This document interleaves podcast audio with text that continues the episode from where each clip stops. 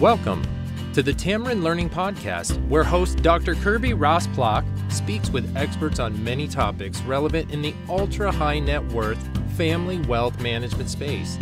Kirby is author of several books, including The Complete Family Office Handbook, and shares her expertise consulting with families and family offices.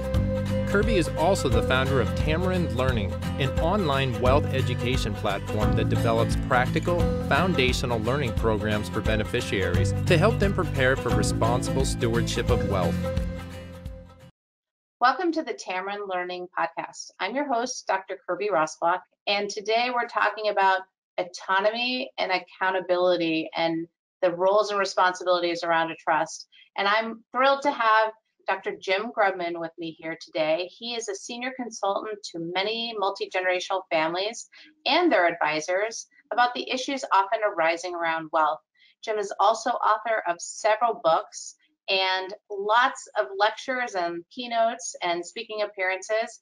His former life, he was a clinical psychologist, or he still is a psychologist and neuropsychologist and then he transitioned from the healthcare space into the field of wealth management and has been a luminary for so many of our peers.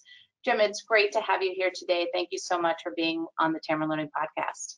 Well, thank you for inviting me here, and uh, I think we can have a great conversation about something that's really important to families. So let's get into it because so many families are struggling with and trying to face how do they relate to their beneficiaries around issues of autonomy, them really wanting their independence and to be separate, but at the same time to be accountable? Maybe they're, you know, inheriting significant wealth or business interests, and there can be a lot of tension between those two criteria. What are your thoughts? When I work with families, I mean, I have heard this over and over again for throughout my career, and I began to realize for in many design of trusts uh, for many often you know generation one founders and whatever when they work uh, with their lawyers everybody's focused on we have to make sure the beneficiaries are going to be responsible. We got to make sure that they know there are limits on this. We got to make sure that um, you know they handle things responsibly because you know money can destroy people and they can lose motivation there's all these fear driven catastrophic sorts of things that we got to control. And when I talk with beneficiaries, what I hear is why are there strings attached? Um, you know, my trustee looks over my shoulder on everything. My father or my grandfather used to do the same thing. Um, you know, uh, I wish they would back off because I, I actually handle things well. They just don't pay attention to that. And it goes back and forth and back and forth. And so, and when I work with family meetings, as I, I can think of one family in particular that I worked with, we were in a family meeting talking about the design of a trust, and there were arguments. And if you can imagine, like one side was pounding the table for autonomy, you know, leave us alone, let us run our own lives, stop interfering and telling us what we're going to do. And the other side was pounding the table for accountability. Yeah, but we need to know that you're handling it responsibly. If we just give you a blank check, keys to the kingdom, you can do anything you want. And I didn't earn all this money just so that you could run off and do that. So accountability, autonomy, back and forth as attention. And what I help them see is that actually it is not a tension or a fight, it is a balance that finding together across the generations, the balance of how do you balance autonomy with accountability in a reasonable way and can we come together to design it is what families have to do.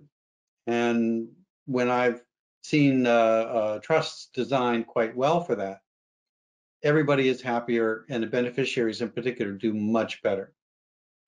You know you were sharing with me a little bit earlier about sort of an analogy a car analogy um, maybe you could give our listeners and viewers a taste of that because I think it so visually captures sort of the relationship maybe that families need to think about that trust in, in a car sort of metaphor.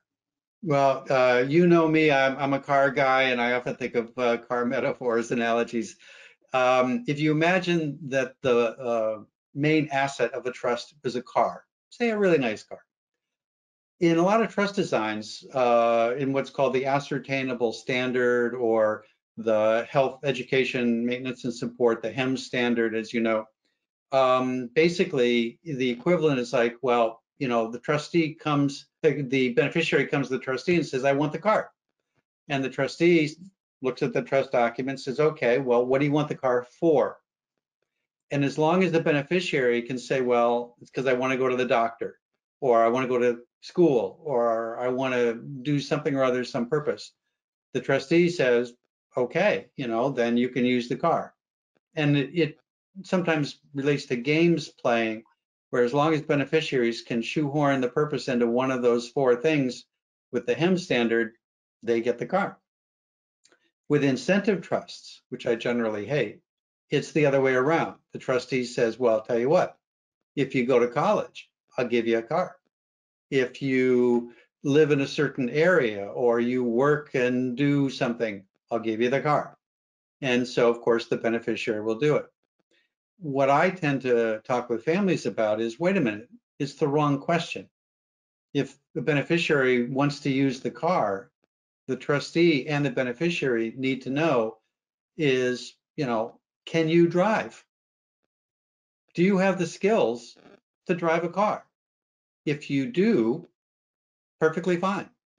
If you keep crashing cars and you have a demonstrated inability to drive a car well, then actually, you know, maybe not. And so it's a very different focus, um, focusing on skills, focusing on the fact that accountability is a reasonable thing in life. We are accountable to act responsibly. And so when beneficiaries accept that accountability is uh, a value, is, is an appropriate thing, and they want to live up to it, often it's a lot easier than to gain autonomy.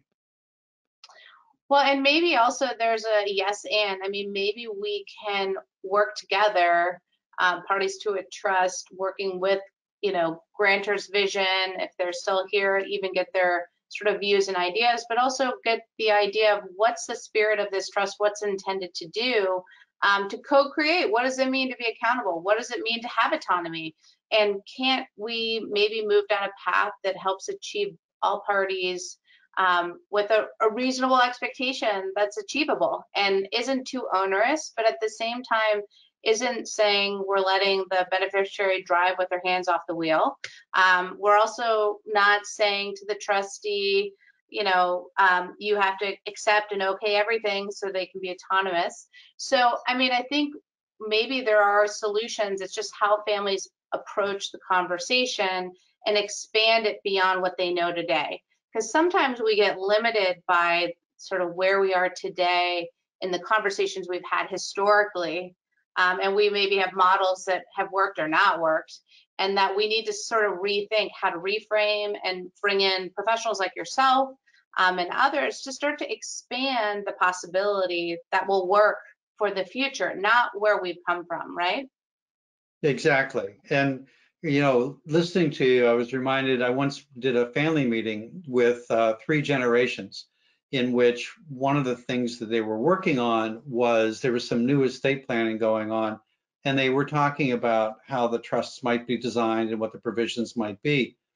And I facilitated the conversation across the generations where uh, grandma and grandpa in particular were able to share their fears. It's like we're we're afraid you guys have not come from the kind of scarcity uh, and, and difficult things that we had.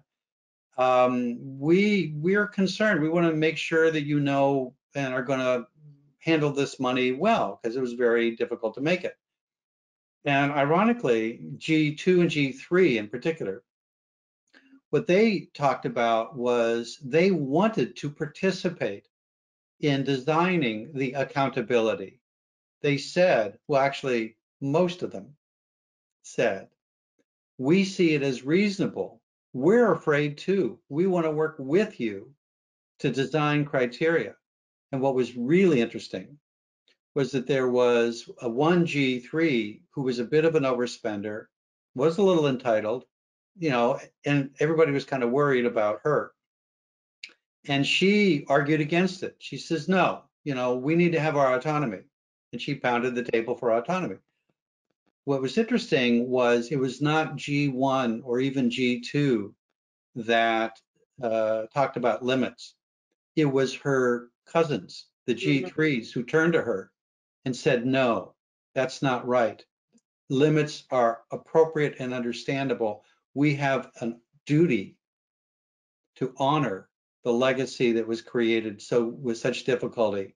We do need limits. And it was her cousins who set limits and said, we are not going to have unlimited autonomy and no accountability. And so they understood that overspending was not part of the legacy and they supported there being reasonable accountability. And the family walked away from that meeting in a whole different place. That's such a powerful story and so like it just illuminates the power, right, of family involvement, participation, and maybe sometimes the unexpected, right? Maybe her yes. cousins didn't she didn't expect her cousins to sort of show up and present.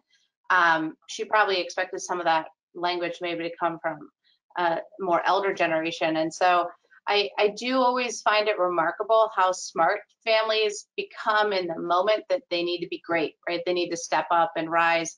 And I think for beneficiaries, it's a powerful conversation to figure out how to be positive and open minded, but also recognize that accountability helps all parties because you want your trustee to be accountable, you want the investment advisors and professionals around your trust to be accountable for their role. And it's really no different as a beneficiary.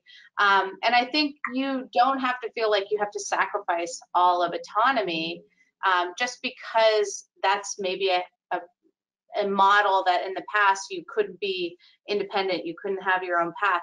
In fact, a lot of really, really successful beneficiaries have grown up, done very well for themselves, also been supported in part by a trust, um, and can manage. They can find a healthy balance. So, Jim, I am so grateful for your um, time today on this Tamarind Learning podcast, and it, I really look enjoyed speaking with you, getting your wisdom, um, and again, want all the listeners and, and viewers today to go check out Jim's website, um, his books. He's got some fantastic books, and um, hopefully you'll you'll get as inspired as I am today with having him here as a guest.